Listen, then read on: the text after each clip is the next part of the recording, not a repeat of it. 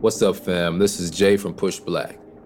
And as you know, over here we're passionate about building Black power and taking control of our liberation. One of the ways to build power together is through massive, unprecedented voter turnout. Every person in our community matters. That means you. You matter. And your vote matters. Tuesday, November eighth is election day. Put that in your phone. Make a plan for when you're gonna go vote, and help three people in your life make their plans. Hold each other accountable. Make it happen. Visit push black votes dot com for more information and the pledge to vote in twenty twenty-two. Peace.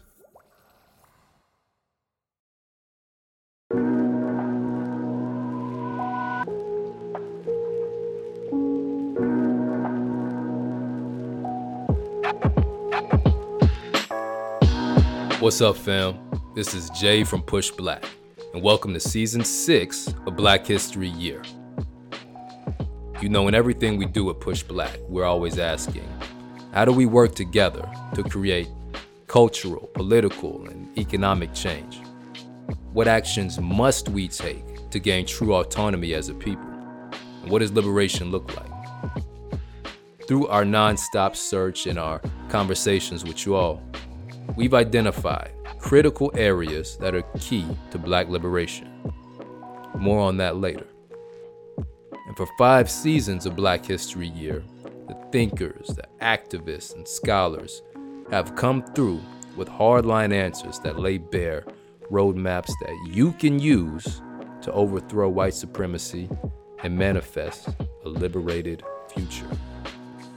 Season six will not disappoint. There's a roster of guests eager to share their visions for freedom. But first, in the spirit of Sankofa, we've got to look back before we go forward, y'all. So coming up, we're revisiting the annals of Black History Year, and we're asking past guests that most important question. What does Black liberation look like for you? If I were to start from the perspective of Black people, it would look like refraining from policing ourselves as much as we have been taught to, I think, in the past, allowing ourselves to realize different dimensions of our identity without being ashamed about that. And I mean that across all kinds of spectrum. So whether that be our sexuality, whether that be our gender identity, or what other kind of ethnic backgrounds that we may come from, even among the Black diaspora. Just allowing ourselves to be full and to show up authentically um, in whatever kind of capacity that may look like for us is, I think, the start toward understanding Black liberation. It, you know, it means to be free, right? Both in terms of, you know, free from persecution, free from oppression, but also free just to exist. Uh, I remember the first time I stepped foot in South Africa. I was in Johannesburg and I was walking the streets. And it was the first time in my life that I just felt like someone walking in the street. Nobody was looking at me or racially profiling me.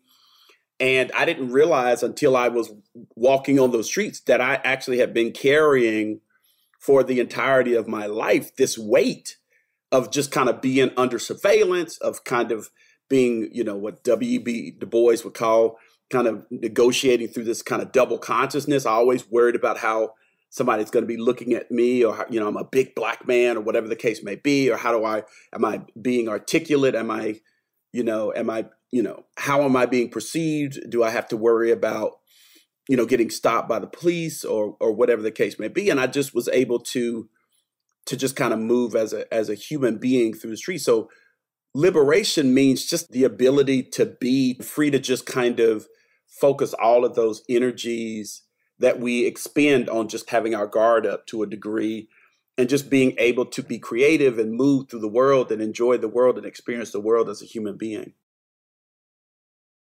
Black liberation means that Black people are able to dream, that we can imagine a wide variety of impossible things, things we've never seen, never experienced, that we can just let our imaginations go wild.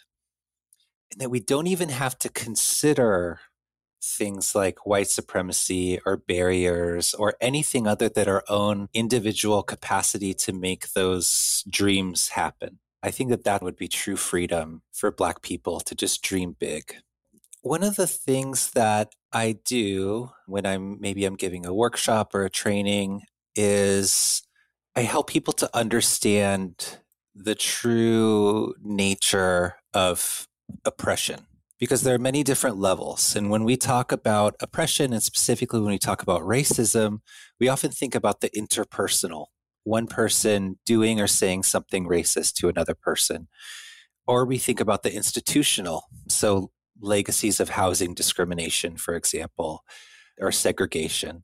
But there are other levels as well. There, we often call them the four I's. So there's the even higher level, which is ideological.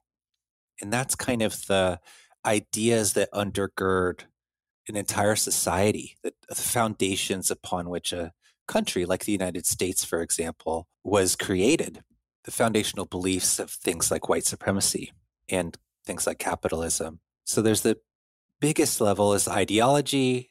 Then there's institutions that practice that ideology and the way they treat groups of people. There's interpersonal, which is how individual people treat each other. And then there's internalized. And that's when we start to believe things about ourselves. So we as Black people often, without even realizing it, believe anti-Black ideologies about ourselves, and we enact the outcomes of those ideologies against ourselves and against each other. And so helping people to understand the ways that we've internalized messages that aren't healthy, that aren't leading us towards liberation and freedom and love, and that in fact are doing the work of white supremacy for it, is a crucial aspect of what I did when I was a teacher and what I do now as I'm an educator working in a different capacity, giving workshops and trainings around the country to help people better understand how these systems really operate. Black liberation looks like the continued ownership of property by my people so that they can be an example to other people of African descent, not only in the United States, but around the world. Because once you have land, you are a leader. You can liberate yourself, especially if that land is viable land in which you can protect your food security. And if you live on an island like I do, then you can also have an opportunity to be able to navigate literally the waters in ways that can be efficient to you continuing your food security, but also in terms of moving about and continuing a legacy that we've always had. And many people don't address the fact that Africans were navigating the world before other folks got lost and found North America and that kind of thing. Um, and so it definitely speaks volumes to our science, our ability, and our sustainability and continuation of cultural traditions. Right now in particular, I guess one of the key aspects of that is just to feel safe, to be safe, and to feel safe in the privacy of your own home. It's to be respected. It's to be treated as a full human being. I give you uh, an African proverb that goes, if you know the beginning well, the ending will not trouble you. What I see in our community is a lot of outrage, justifiably so. But I don't see a clear roadmap. And I think that's rooted in the fact that a lot of us don't have a real clear knowledge of self. One of our great historians, a man named John Henry Clark, said that the relationship between a people and their history is exactly the same as a relationship between a mother and her child. And so I think we, we are angry, we're outraged, but we don't have a sense of direction and identity based on a clear knowledge of self.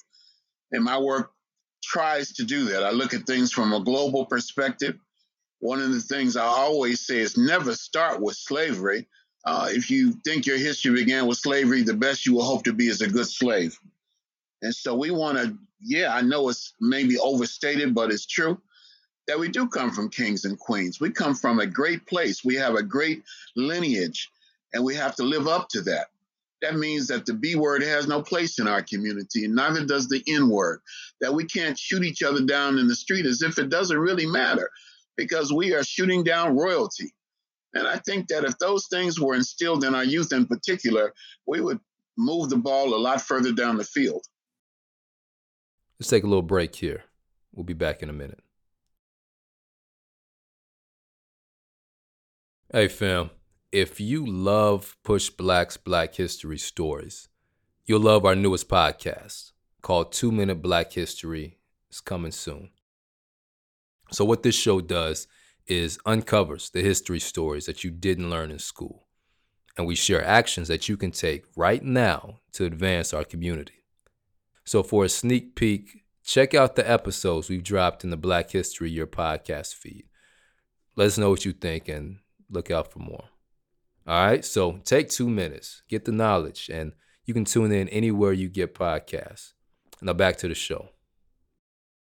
Black liberation, for me, first and foremost, is different from, from freedom. And I start there because I'd argue much of the study of African-American history has been the study of Black people's quest for freedom. Uh, and discussions of freedom are usually discussed in the realm of citizenship and rights and the nation state, and it's sometimes integration. But as Malcolm, certainly Malcolm and James Baldwin reminds us, that it makes no sense to want to integrate into a burning house. And to be clear, that burning house is certainly America, and to fight for freedom, uh, to gain the same kinds of rights as white folks doesn't quite hit the mark of what freedom really is, or particularly what liberation could be.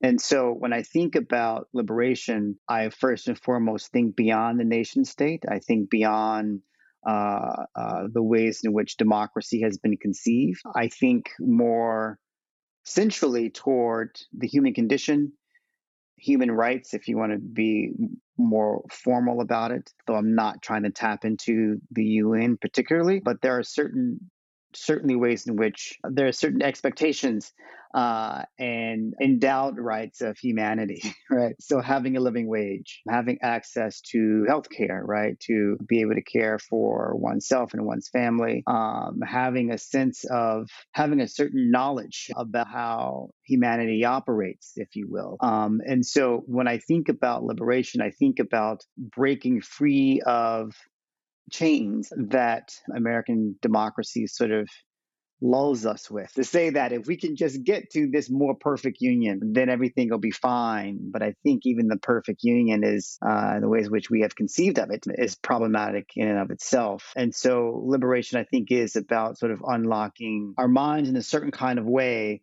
and imagine uh, uh, a completely, completely, completely new world where, you know, I don't I don't have to earn a certain amount of money in order to have health care. I don't have to earn a certain amount of money or take on a certain amount of debt just to further my education. Liberation is all encompassing, and certainly even my discussion here barely scratches the surface. But I would say that's that's where I would start. When we center children, when we center the elderly, when we center um, our queer brothers and sisters, those who are thought of as the least, then that means all of us will be free. Because if the folks at the bottom got it, all of us got it. And recognizing the value that everyone brings to it, and recognizing the strength that is needed and the hard conversations that are necessary for us to get there. Black liberation is being free in every way, economically, socially, physically, to move into our divine birthright as ancient and current Black people who are designed to just thrive. And really, it's about looking at, you know, how have I been formed to be addicted to this capitalistic model of working? How have I been formed to consume what society says about me as a Black person? How have I been formed to develop spiritualities that support some of those systems of domination and subjugation? And what does it look like for me to, to take hold of my own identity as a Black person? There is a reason why our liberation has not taken forth. And that's simply because of systemic racism in this country. It keeps holding us down. It's something that is centuries old, and it needs to change. And now is the moment to see that change take place. Black liberation is the freedom to decide our own destiny, being able to decide our interactions with the social system, to think through our history, to imagine what we would like our world to be and how we would like to raise our children, this the society and the world that we would like them to, to be in. It's freedom from oppression, freedom from poverty, every person being able to imagine what their trajectory in life will be and be able to pursue that without obstacles, being free from economic and political aggression and oppression. And all of those things are the things that impact our lives and, and keep us from living the fullest life that we can. So the, the work that I do, and mainly my, my work is focused on ancient African studies, but I also deal with more contemporary issues as well. But in all of the work that I do, I want Black people, and when I say Black, you know, we have to define what, what Blackness is, because there's a discrepancy even amongst Black people about what that means. Right. And for me, Black people are people of African descent all over the world, whether you're born on the continent or in the global diaspora. If you're African, African descended person, you are Black. So going back to your question, my work, I want people to be able to critically think about how it is that we are in the predicament that we're in globally. And when it comes to thinking about what it means to be Black, the unification of Blackness takes us all the way back to the beginning of human existence on the continent, in the world.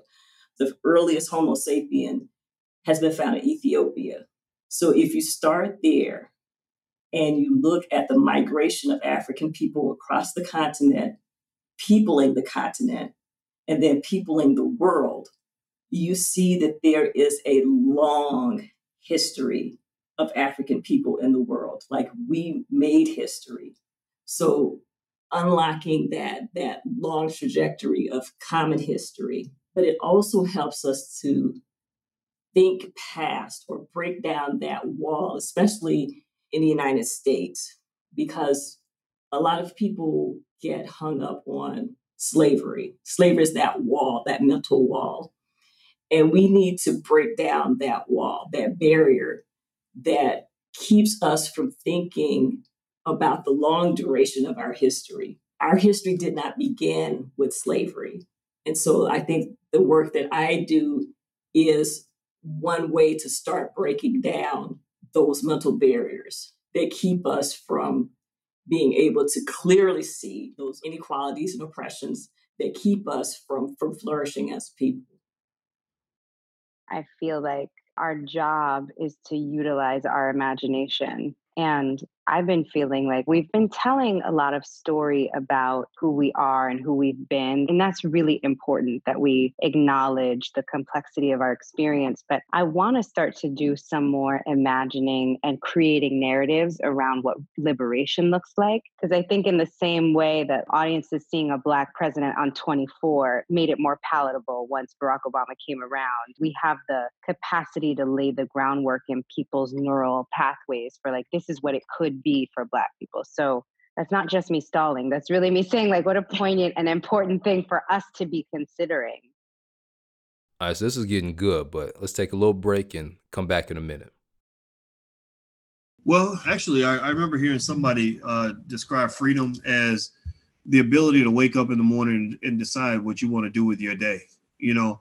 Um, and uh, and I would say Black liberation, Uh, if you link that, you know, to that that related idea of, of freedom, um, uh, I think it's uh, it, it's connected to self-determination, the ability to uh, decide uh, who you're going to be and uh, what you're going to do with your time and your life and, and what direction you want your community to go. Um, I think it's a it's a freedom from a lot of the, the, the colonized, colonized aspects of of what it meant to live in a world that uh, became hell-bent on white supremacy. We, you could be a slave and not even know you're a slave. Like there's a lot of, you know, a lot of slaves that think that they're free. But if somebody uh, colonized your mind before you even became conscious of, of what it even means to make your own decision, then you you can think you're doing it yourself, but really you're not. You know, almost like when my uh, when my daughter was eighteen and she was telling me that she likes to do this, this, and this because that's who she is. She didn't know that I programmed certain things in her when she was four years old. You know what I mean? So Black liberation to us looks like the Black community being able to assert themselves as fully fledged citizens of these United States with all the rights and privileges due to that citizenship and all debts owed to that community paid in full. We have a lot of rights on paper that are great, that our ancestors have fought for, bled for, died for. But unfortunately today, we still don't have all those rights respected. And so it's great to, you know, the, the first step being said is having it on paper, but we, we need to continue this work so that they're actually respected. So Black liberation looks like that for me. Black liberation to me, and I, and I say this from the vantage point of, of a Black psychologist and, and as an African-centered Black psychologist, Black liberation, simply put, is Black people having consciousness that has been freed from Eurocentric colonization. So what I mean by that is, as Black folks, as, as African people, we have been socialized to think in ways that undermine who we are as a people. And part of it is because we have not appreciated what it means to be Black, what it means to be African. And we have adopted some ways and mindsets that really are not healthy for our people. And so for me, Black liberation from a from a psychological vantage point means the unshackling of the mind and shedding and ridding ourselves of those harmful and really sort of anti-Black, anti-African ways of thinking. For me, it's a historical term that talks about our fight for freedom and liberation. And what I mean by that is we as a people who were brought to these shores have been subjugated, oppressed, obviously enslaved. And to this day, we suffer from oppression, even if sometimes it's hard for some of us to recognize it to the same degree. And so for me, when we talk about the idea of liberation, what we're talking about is Black folks controlling every and any institution, organization, any economic, social organization, even that has anything to do with the daily lives of Black folks. We as a people must control institutions and organizations, not only in our community, but throughout the larger diaspora. Otherwise, we are people who are controlled by others.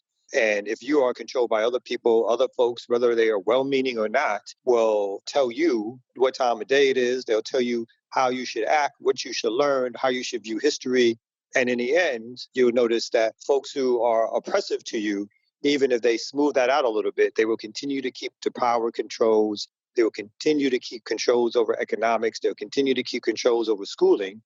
And even if they put a few of your folks in some positions, that still doesn't mean that the dominant and subservient situation has changed. So for me, liberation can only be thought about in a sense of Black people controlling institutions and organizations. And then a little bit more is that those institutions and organizations themselves cannot be coercive and cannot be dominated by a few over the many. So I think when I think about our liberation, particularly our struggle here in the United States, and I think this is true across the diaspora and in Africa, we have to think about anti-capitalist structures. We have to think about communal structures. We have to think about collective structures, things that disperse wealth and knowledge across our communities so that folks have the ability to control their lives and are not dependent on a few, no matter what that few look like, to, again, tell those folks what they should be doing and how they should be doing it. But folks believe that they have some say over their everyday, day-to-day life.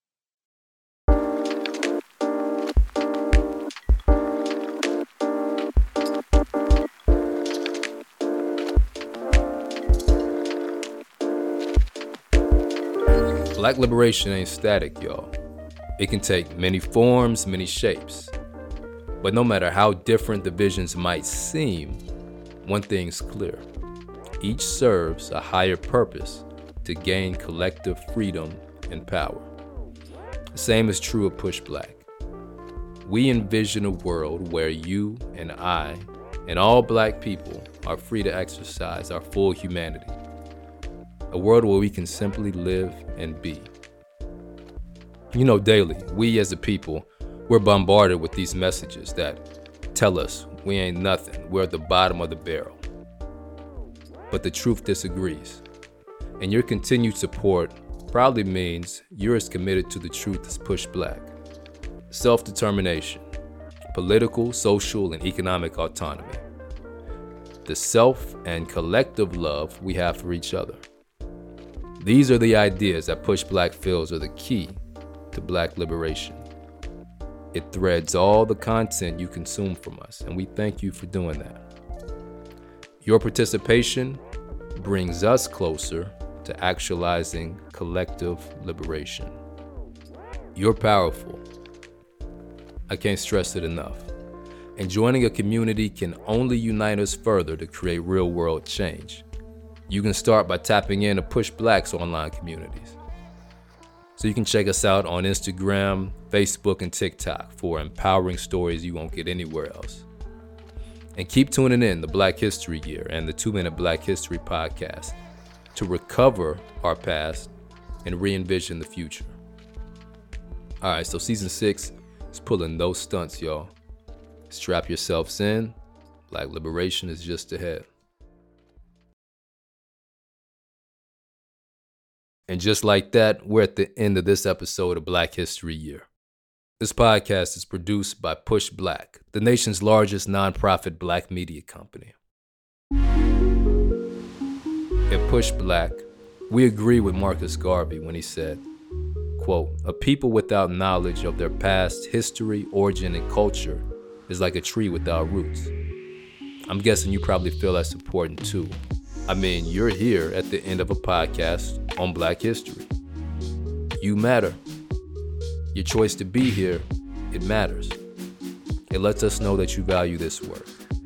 Push Black exists because we saw we had to take matters into our own hands. And you make Push Black happen with your contributions at black history year dot com. Most folks do five or ten bucks a month, but any and everything makes a difference. Thanks for supporting the work. The Black History Year production team includes Tareq Alani, Brooke Brown, Tasha Taylor, and Lily Workneh. Sydney Smith is the associate producer for Push Black. Push Black's executive producers are Michael Elcessor for Limina House and Julian Walker for Push Black. Peace.